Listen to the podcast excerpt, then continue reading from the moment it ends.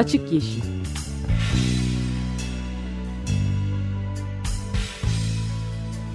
Hayatın, politikanın ve sokağın çevre ekoloji gündemi.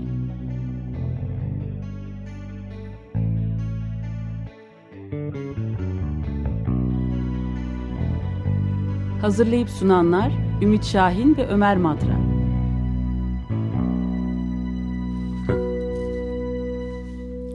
...94.9 Açık Radyo'da Açık Yeşil başlıyor. Benim İç Şahin. Ben de Ömer Madra. Ve destekçimiz Jale Karabekir'e teşekkür ediyoruz. Evet, e, bugün Açık Yeşil'de e, geçen hafta da konuşacaktık, yetiştirememiştik. E, biraz daha detaylı bir şekilde Dünya Enerji, pardon, Uluslararası Enerji Ajansı'nın, evet. E, International Energy Agency'nin e, geçen hafta İstanbul'da açıklanan Dünya Enerji Görünümü 2015 e, raporundan bahsedeceğiz. Uluslararası Enerji Ajansı'nın geçen seneye kadar baş ekonomistiydi, şimdi başkanı oldu, daha doğrusu genel müdürü oldu. Doktor Fatih Birol tarafından açıklandı bu rapor. Şimdi demin programa girmeden önce de konuşuyorduk. Fatih Birol'un her sene bu açıklamayı İstanbul'da da e, Dünya Enerji Görünümü açıklamasını yapar. E, Fatih Birol'un e, açıkladığı rakamlar biraz sonra konuşacağımız enerji görünümü iklim değişikliği ve dünyanın işte enerji gidişatı açısından belki olması gerekeni e, ya da bizim umduğumuzu e, göstermiyor. E, ama aynı zamanda International Energy Agency'nin de iklim değişikliği konusunda son derece duyarlı. E, bu konuda çok e, yani örneğin e, dünyanın en e, ana akım enerji ajansı olmasına rağmen e, fosil yakıtların üçte ikisinin yer altında bırakılması gerektiğini e, deklare eden bir e, yer burası. Bu konuda gayet fosil yakıtlar konusunda gayet duyarlı ve doğru açıklamalar yapan bir e, yer olduğunu not edelim. Ama e, Uluslararası Enerji Ajansı'nın bu raporları e, genellikle olanı ve olacak olanı e, gösteriyor. Yani dünya enerji piyasalarının hem emisyonlar açısından hem e, işte yenilenebilir enerjinin payı açısından, kömürün, petrolün, doğalgazın geleceği açısından nereye gideceğini gösteriyor. Bu açıdan bunları yakından takip etmek e, gerekiyor. E, bütün hesaplamalarda da bunlar e, çok detaylı bir şekilde kullanılıyor. Şimdi kısaca Fatih Birol neler söyledi e, bir özetleyelim. E, Uluslararası Enerji Ajansı'na göre e, birkaç iyi haberle başladı. Bunlardan birincisi dünyadaki yenilenebilir enerji e, kapasitesinin giderek artıyor olduğu ve her sene e, Açık Yeşil'de de daha önce konuşmuştuk. Her sene rekor e, kırıyor yenilenebilir enerji kapasitesi ek e, her yıl eklenen kapasite. Bu da 2014'te 130 gigawatt e, eklenmiş durumda. Oldukça yüksek bir rakam bu. 130 gigawatt ne demek kurulu güç olarak düşünüldüğünde? Türkiye'nin mevcut e, her şeyden toplam kurulu gücünün iki katı yaklaşık. Yani bu sadece bir sene içinde bir senede, eklenen. Bir senede bütün dünyada eklenen miktar. Evet. Ee, bu e, şeyde de e, Çin'in e, kömür talebinin düşmesinden de bahsetti. E, ve fiyatların da bu arada e, düşük kalacağından bahsetti. Tabii en büyük e, vurgu hep Asya'yaydı konuşması boyunca. E, Asya'da e, enerji talebinin e, çok ciddi bir artış gösterdiği 2040'a kadar e, özellikle e, Hindistan'ın e, şeyinin de talebinin de e, çok ciddi biçimde artacağı hatta Hindistan'ın Çin'i geçeceğini e, enerji talebi olarak gösterdi. Avrupa Birliği, Amerika Birleşik Devletleri ve Japonya'daki enerji talebi düşüyor. E, kullanılan işte enerji verimliliği vesaire yöntemleriyle ama diğer yerlerdeki gelişmekte olan ülkelerde özellikle de Çin ve Hindistan'da roket hızıyla bir e, artış var. Tabii en fazla e, vurgu yapılan vurgulardan bir tanesi e, bu petrol fiyatlarının düşüklüğü meselesi. Bu kadar düşük e, gitmeye devam edecek mi e, sorusu soruldu. Bu arada e, ben de biraz önce kontrol ettim petrol fiyatı ne olmuş diye. Brent e, ham petrol fiyatı bugün 28.76 dolar yani 30 doların da altına e, gerilemiş durumda e, ve düşmeyi sürdürüyor. Hiç azalmadan bir düşüş e, olduğunu görüyoruz e, fiyatlarda. E, Uluslararası Enerji Ajansı'nın yaptığı yorum e, bu şeyin e, düşüşün devam edeceği. E, bir süre sonra biraz daha orta vadede e, yükselmeye başlayacağını ve 2020'ye doğru 80 dolar civarına e, çıkarak burada dengeleneceğini düşünüyorlar. E, ama bu yıl e, bu düşüşün e, duracağı ya da fiyatların hani bundan birkaç sene önceki gibi 130 dolarlara falan bir daha çıkacağına dair bir e, öngörü yok. E, tabii bu fiyatları tahmin etmek çok kolay değil ama sadece arz talepten değil bir sürü başka şeyden de kaynaklanıyor bu e, fiyat oynamaları. Ama bunun çok önemli e, etkileri olacağını söyledi. E, bunlardan bir tanesi tabii e, bu e, petrol alıcısı olan ülkeler yani ithalatçı olan ülkeler Türkiye gibi ülkeler için tabii ciddi bir e, maliyetlerin düşmesi anlamına geliyor. E, sadece varil başına bir dolarlık bir düşme e, bu bütün herhalde dünya için geçerli 15 milyar dolarlık bir e, şey azalmasına neden oluyormuş. ithalat rakamı azalmasına neden oluyormuş. Bu da e, sübvansiyon reformunu yani bu teşvik sisteminin reforme edilmesini yani e, işte o petrole verilen teşviklerin kaldırılmasını sağlayabilir diyor. Evet. Bunu zaten mesela Endonezya e, bu sayede yapmış. E, düşürdü e, şeyleri teşvikleri. Ve şöyle bir yorum yapıyor. E, bu da işin artık iyi mi dersiniz kötü mü dersiniz tamamen politik olarak farklı bir tarafı. Eğer daha uzun yıllar bu fiyatlar düşmeye devam ederse ya da düşük seyretmeye devam ederse bu sefer daha yüksek maliyetlerle petrol çıkaran ülkeler petrol çıkaramayacağı için yani daha mesela konvansiyonel olmayan yöntemler bu Kanada'daki katran kumu gibi veya daha düşük rezervleri olan, daha masraflı bir şekilde petrol çıkartan ülkeler petrol çıkaramayacakları için Orta Doğu petrollerine olan bağımlılık 1970'ler seviyesine geri dönecek diyor. Çünkü en ucuz, en kolay e, petrolü yine Orta Doğu çıkarmaya devam edeceği için Suudi Arabistan, Irak falan.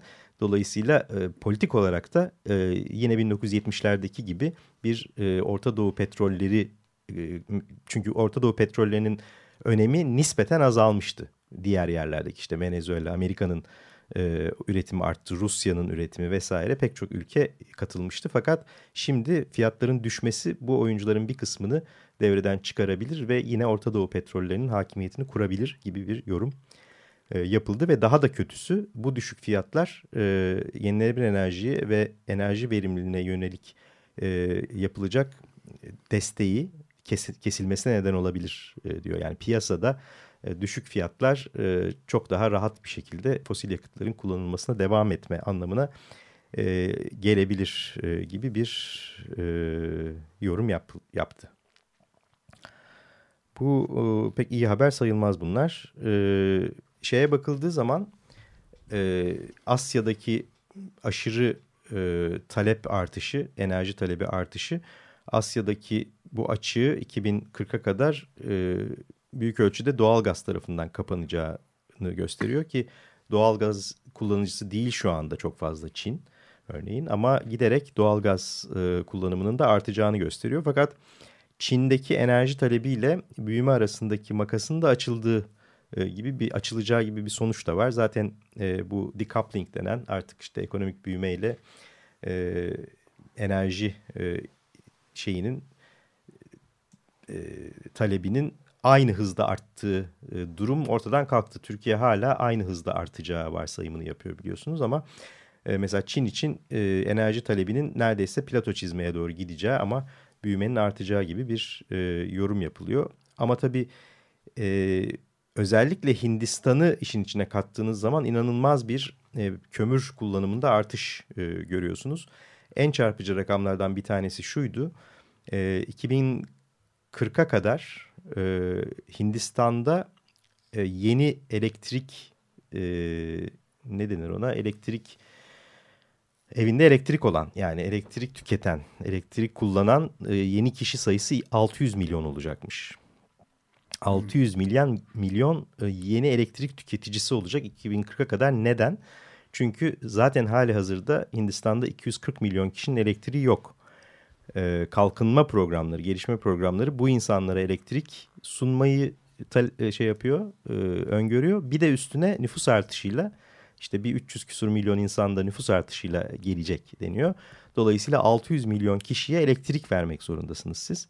Bu da tabii sadece elektrik vermek, evindeki ampulü yakmak anlamına gelmiyor. Bir de onun tüketimi için e, harcanacak elektrik var. Bu yüzden e, şeyin Hindistan'ın kömür talebi e, olağanüstü artıyor. Yani sadece 2040'a kadar olan sürede 25 yıllık bir sürede e, ne bu yaklaşık 750 milyon ton civarında yeni e, kömür kullanımı Hindistan için sadece Hindistan için tabii Çin'de var öngörülüyor. Çin'de bu arada biraz bir düşme var ama sadece artış hızında bir e, pardon büyüme büyümede bir düşme büyümede var. Büyümede düşme var. Evet, evet yani Çin'de e, kömür talebi artmıyor biraz azalıyor kömür kullanımı ama tabii bu hızlı bir düşüş anlamına gelmiyor onu da yani eklemek büyüme, lazım. Yani galiba 2009'dan bu yana son 7 yıldan beri belki de daha az daha öncesine göre en düşük seviyeye ulaşmış.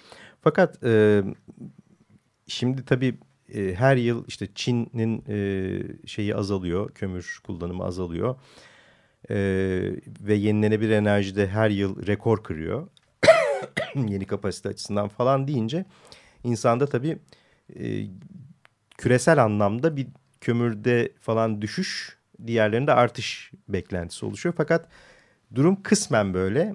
E, 2030'a kadar e, ki durum e, ortaya konduğunda yani şu anki mevcut durumda tabii kömür birinci sırada e, elektrik üretiminde. Fakat 2030'da kömür ikinci sıraya düşüyor. Yenilenebilir enerji birinci sıraya çıkıyor. Yani hidro dahil. E, yenilenebilir enerji birinci sıraya çıkıyor. Evet bu terawatt saat olarak toplam elektrik üretiminde. Fakat kömürde de artış devam ediyor.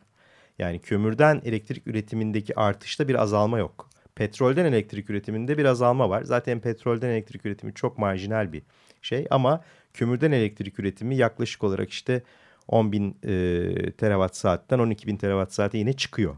Yenilenebilirde ise 5 binlerden e, 13 binlere falan bir fırlama var. Yani bu rakamlar çok yuvarlak çünkü grafik üstünden okuyorum ama e, iki katından fazla bir artış görünüyor yenilenebilirde. Bu son derece olumlu fakat kömürde de bir düşme yok. Gazda hiç yok. Gazda da bayağı bir doğal gazda da artış var. Dolayısıyla evet, doğal gazın da yani zaten bir temiz enerji gibi görülmesi değil, gibi bir e, yanlış anlama var. Çok tehlikeli bir yanlış anlama fosil yakıtların.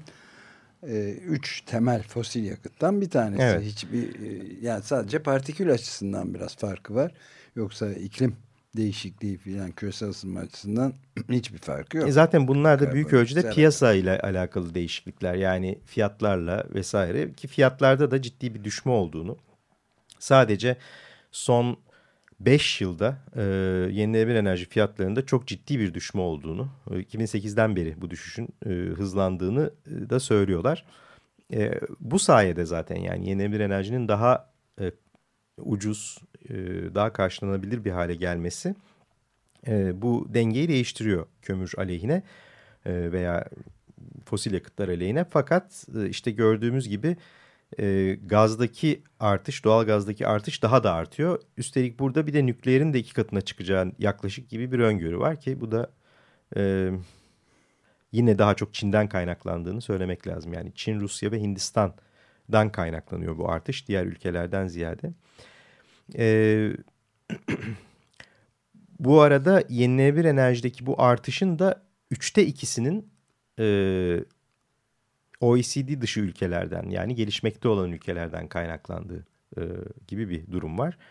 E, bugüne kadar e, pardon 2014-2020 arası bu da e, tahmin 2014-2020 arasındaki yeni yenilenebilir enerji ekinin %38'i Çin'de gerçekleşecekmiş. Yani neredeyse işte Yüzde. üçte birinden fazlası evet. e, Çin'de e, işte geri kalan e, bu ne kadar yaklaşık yüzde otuz da diğer e, gelişmekte olan ülkelerde sadece üçte biri anca e, Avrupa Birliği Amerika gibi yerlerde oluyor. Son olarak e, bunun emisyonlar için ne gibi bir anlamı var? E, iyi haber şu elektrik üretimiyle karbondioksit emisyonlarının e, paralel bir şekilde arttığı yani bir elektrik üretimi artarken e, karbondioksit emisyonlarının da arttığı durumun ortadan kalktığını görüyoruz 2040'a kadar olan 2030'a kadar olan sürede. Bu iyi bir şey çünkü e, tıpkı e, büyümede olduğu gibi büyümeyle emisyonlar, büyümeyle enerji talebi arasındaki e, doğrudan ilişkinin ortadan kalkması gibi bunların birbirinden ayrılması gibi elektrik üretimiyle karbon emisyonları da birbirinden ayrılıyor. Deca yani decoupling, decoupling oluyor. E, çünkü e, elektrik üretimindeki ağırlık yenilenebilir enerjiye doğru geçtiği için doğal olarak karbondioksit artışı bu kadar olmuyor. Fakat kötü haber şu ki e, önümüzdeki grafikte e, bu e, 2030'a kadar olan e, sürede e, evet elektrik talebi yüzde 40 artarken karbondioksit emisyonlarının ancak piloto çizdiğini görüyoruz. Yani herhangi bir düşme e, maalesef konusu söz değil. konusu değil. Yani bu e, şimdi 2030 işte Paris Anlaşması'nın bittiği yıl ya da Paris Anlaşması'nın bitti demeyelim de Paris Anlaşması'na dair ilk e, taahhütlerin sonucuna ereceği yıl e, ciddi bir azalma olması gerekiyordu mantıken. Fakat herhangi bir azalma olmadığı zaten e, UNFCCC'nin de raporunda da daha önce sık sık konuşuyorduk bunları. E, emisyonların düşmeyeceği sadece artışının duracağı gibi bir durumla karşı karşıyayız artık. O bile belli değil çünkü yani bir takım bunu Tabii yakından izleyenler e, yani Paris Anlaşması'na imza attığı imza daha kurumadan İngiltere'de e, tasarruf tedbirleri adı altında bütün şeyleri yeşil enerjiye yönelik tedbirleri de azaltma yoluna gittiklerini görüyoruz mesela e, hükümetin, Cameron hükümetinin. Yani söylenenlerle e, o yüksek ideallerle ifade edilen uygulama arasında çok e, büyük farklar her zaman olduğu gibi ortaya çıkıyor maalesef. Evet bu e, deminden beri anlattığımız Uluslararası Enerji Ajansı'nın görünüm raporu, enerji görünümü raporu e, tabii daha çok işte nüfus, enerji talebi artışı, endüstrideki gidişat vesaire gibi tamamen piyasanın ve işte demografik değişiklikler, piyasa değişiklikleri bütün bunları ortaya koyarak yapıyor projeksiyonları. Aslında burada e, çok şey yok. Yani mesela e, indirim taahhüt, azaltım taahhütü, ülkelerin politi yapacakları politika değişiklikleri falan bir miktar var belki ama asıl belirleyici onlar değil. Asıl belirleyici tamamen piyasa. E, evet. Bunu değiştirebilecek bir e, politika değişikliği olabilecek mi onu göreceğiz. E, ama en azından hani iyi bardağın dolu tarafına bakalım derseniz şunu söyleyebiliriz. Hiçbir şey yapılmasa bile en azından artış duruyor. Emisyon artışı duruyor. Artık e, 4,5 derece değil 3 derece verelim size şeklinde bir e, durumla karşı karşıyayız. Evet bir e, müzik e, arası verelim. E, John Baez'in 75. doğum gününü kutluyorduk. Bir ara vermiştik. Devam edelim şimdi. Longest Train I Ever Saw.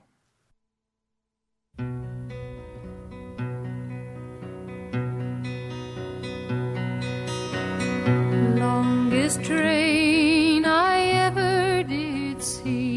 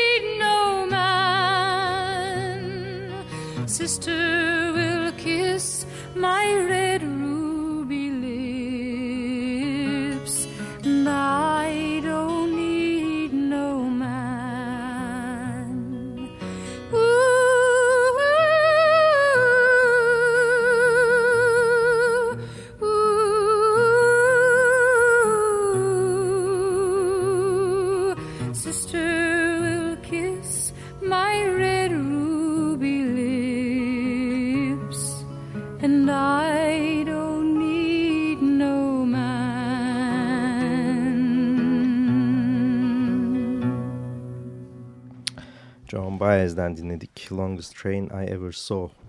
Yaklaşık belki 100 yıllık bir Amerikan folk şarkısıydı. Buradan da şunu e, görmüş oluyoruz. Bu yüzlerce vagonluk uzun trenler yeni değilmiş. E, Evet. Amerikan tarihinde. Tam da geçen hafta konuştuğumuz bir haberi hatırlattı e, bu bize ve onun takibini yapacağız şimdi. Evet Washington eyaletindeki yani Washington DC değil de batıdaki eyalette olan bir e, Delta Beşlisi denen böyle tamamen e, sokaktaki insanların giriştikleri orta yaşlı filan böyle kadınlar ve erkeklerin bulunduğu e, ama 3 metrelik böyle bir tripod kurup üç ayak kurup üstüne işte bir işaret koyuyorlar. Bu işaret sonunuzu belirleyecek filan diye. Asıl dikkat etmeniz gereken işareti iklim veriyor diye bir treni durdurmuşlar. Bir kömür Petrol- trenini değil mi? Petrol, Petrol treni. treni pardon. Hı. Ama böyle bir buçuk kilometre yani İşte John Baez'in söylediği gibi gibi. devasa bir tren. Ve orada ilk defa Amerikan hukuk tarihinde anlatılanlara göre ilk defa mücbir sebep diye benim çevirdiğim bir e, argüman, hukuki argüman çok temel tabi ta Magna Carta dönemine kadar getirilebilir Anglo-Sakson hukukunda herhalde. Yani bir e, daha büyük bir zararı önlemek için verilebilmesi meşru sayılan bir zarardan bahsediyoruz. Yani ünlü şey örneğinde işte yangın ö- örneğinde olduğu gibi kapıyı kırarak giriyorsun kapıya ve eve zarar veriyorsun ama yangını kurtarmış oluyorsun korumuş. Böyle onlar da bu argümanı yapmalarına geçen hafta konuştuğumuzda Amerika'nın Hakim kabul etmişti Hakim, bu evet, argümanı ya- kullanmalarını. ve Yoksa kullanmalara izin vermezse olmuyor. Yapamıyorsun yani. Şeyi çerçeveyi kanun e, hakim çiziyor. E, yapmışlar savunmalarını ve saatler sürmüş. Yani 8 saat mi ne böyle. E, ve jüri müthiş etkilendik demişler. E, Çok şey öğrendik demişler. Hakim de aynı şeyi söylemiş aslında. Tim de Christopher anlatıyor. Tweetleriyle takip etti büyük çevreci. Ve e, sonunda kabul edilmiş. Yani hapse girmeyecek Delta Beşlisi. Yani denen- jüri de bu argümanı kabul, kabul etmiş. etmiş oluyor. Büyük bir başarı Ee, gerçekten. Neler öğrendik demişler. Maddi tazminat işte gecikmesinden trenin vesaire e, doğan bir şeyi ödemek zorunda kalabilirler. Orayı tam bilmiyorum kararda ama hapis cezası almayacakları kesinleşti. Bir de Amerikan hukukunda bildiğim kadarıyla e, iştihatlar böyle oluşuyor değil mi? Yani Evet. jüri kararlarının veya hakim kararları Aynen öyle. iştihata dönüşüyor. Evet, Aslında o açıdan bu- da çok evet. önemli. Öncül bir emsal olması açısından bu. Yani ille yüksek mahkeme olması gerekmiyor. Hayır hayır hayır. Evet bu çok yani demokratik bir kuruluş. Gerçi çok iyi işlediğini çok söyleyemeyiz belki tartışılır ama hatta içeriden gelen şeylere göre e, jüri üyelerinin bir kısmı da sizin bundan sonraki eylemlerinize geliriz davet ederseniz filan demişler. Yani meselenin çok iyi taraflarından bir tanesi bu yani. Evet, e, güzel sonuçlanan bir haber takibi oldu. E, şu an başlıklara şöyle bir bakalım çok az bir zamanımız kaldığı için. Ee, bu haftanın en e, enteresan haberlerinden bir tanesi Alaska'daki Alaska sahillerindeki e, büyük kuş ölümlerinin son zamanlarda gerçekleşen e, tamamen iklim değişikliğine bağlı olduğunun e, ortaya çıkması diyebiliriz herhalde. Çünkü neden böyle?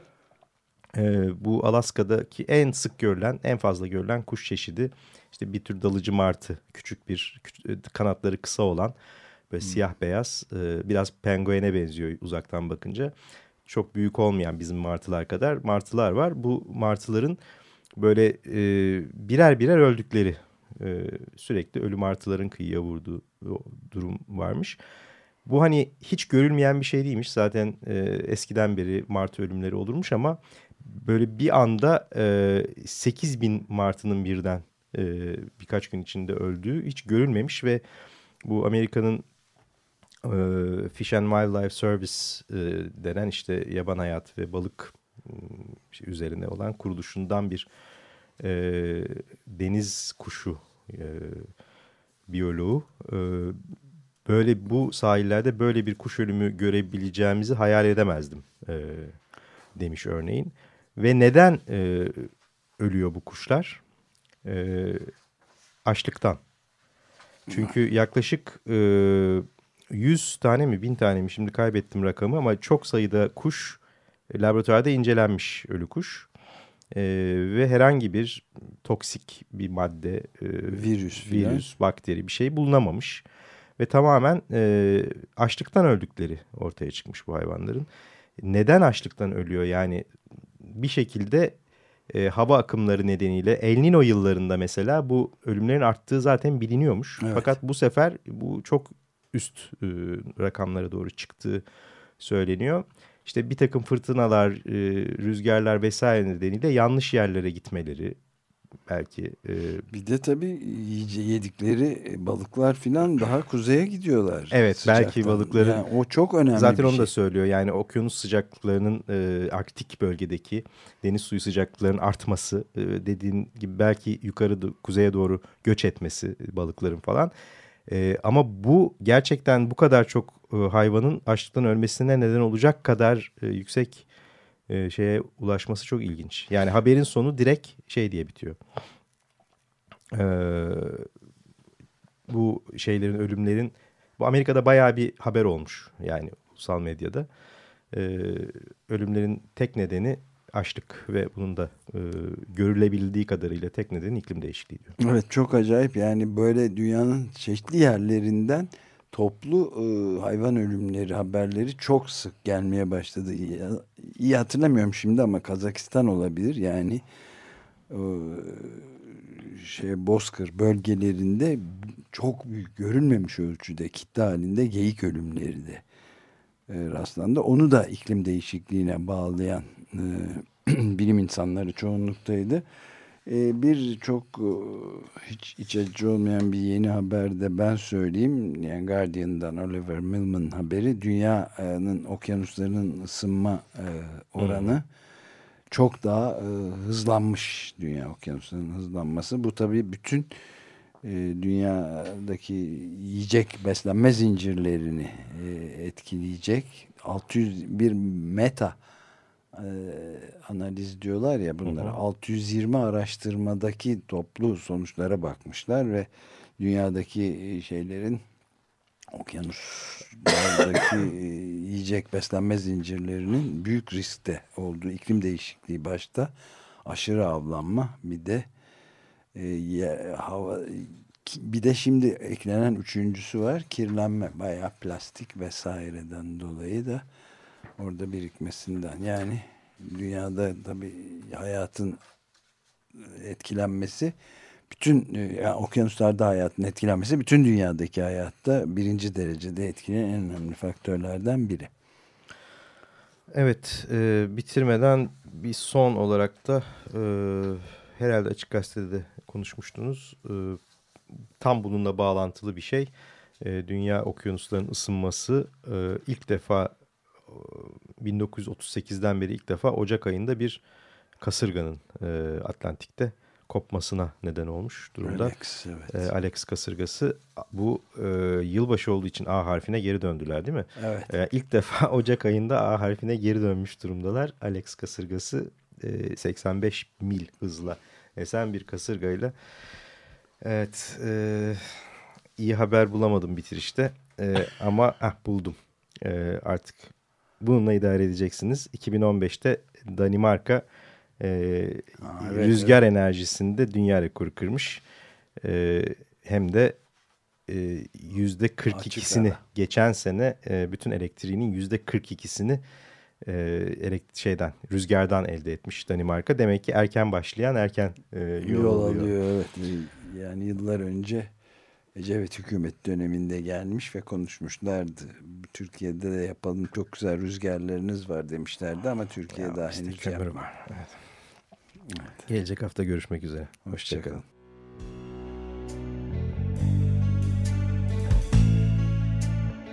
Açık Yeşil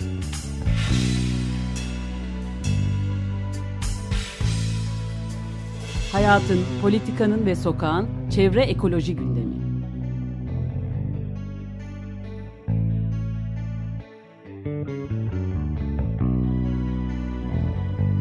Hazırlayıp sunanlar Ümit Şahin ve Ömer Madra.